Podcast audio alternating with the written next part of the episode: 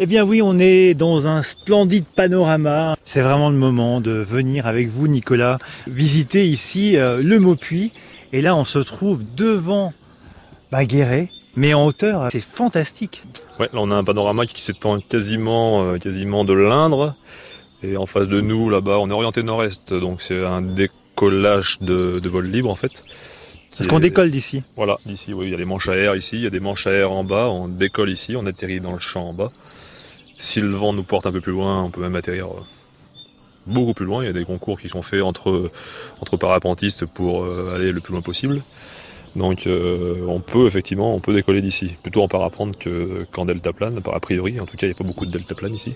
Mais voilà, on a une vue tout à fait au nord là-bas sur les, collines de Toulsaint-de-Croix et les, pierres jaumâtres. Et puis effectivement si on tourne, on a le puits de Gaudy, enfin la colline de Grancher au premier plan avec Courtille.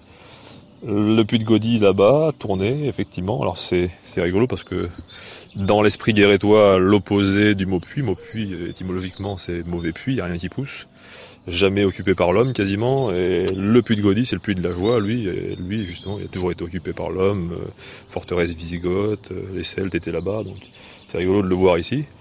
Et puis après, si on continue, toujours quasiment au deuxième plan, voilà, le puits de la Mazade, là-bas, ça c'est le puits euh, où, se situe le parc animalier de Chabrières. Et en arrière-plan, le puits, le puits de Dôme, à gauche du puits de Gaudy, à droite du puits de Gaudy, le puits de Sancy. Donc une vue magnifique, oui, effectivement. On a combien d'altitude là actuellement? Là, on est à 600, 650, 600, 630, à peu près. L'intérêt ici, c'est surtout le, la pente abrupte tout de suite. C'est pour ça qu'on est aussi euh, juste au-dessus de la passerelle VTT. Les VTTistes que l'on peut entendre parfois qui descendent empruntent la piste rouge et passent ici. On recherche le dénivelé le plus important en, très peu de kilomètres. Donc hier on parlait, et on va en continuer à en parler, de ces Italiens qui sont venus ici extraire le granit.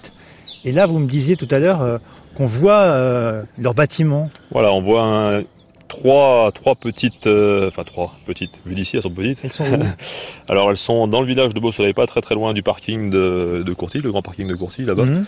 En face, la ferme de Beau-Soleil, en fait, sur la gauche de la route, il y a une ferme toute seule, et puis en face de cette ferme, on a effectivement des bâtiments en bois qui ont été construits en 1913 par Monsieur Denève, qui à l'origine, lui, souhaitait effectivement en construire beaucoup plus, mais c'est la guerre finalement de 1914 qui a un petit peu euh, mis fin à cette construction. Donc on dit que les conditions de vie étaient précaires, a priori euh, il y avait quand même un peu de confort, hein, parce que les derniers habitants euh, y étaient il y a encore peu.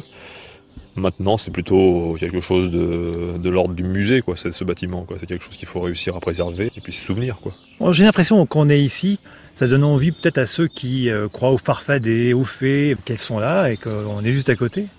Là d'ici, oui. Alors là, faut venir la nuit, c'est encore plus joli, quoi. Finalement, on a les bruits des animaux. Avec cette forêt là derrière nous de sapins. Voilà, exactement, oui. La forêt, euh, les, champs de chouettes, euh, tous les animaux nocturnes, et puis la vue sur Guéret, qui malgré tout est très très très jolie vue d'ici, avec ces lumières de nuit, c'est quand même quelque chose, quelque chose à faire aussi. Alors quelque chose à faire sans se perdre évidemment.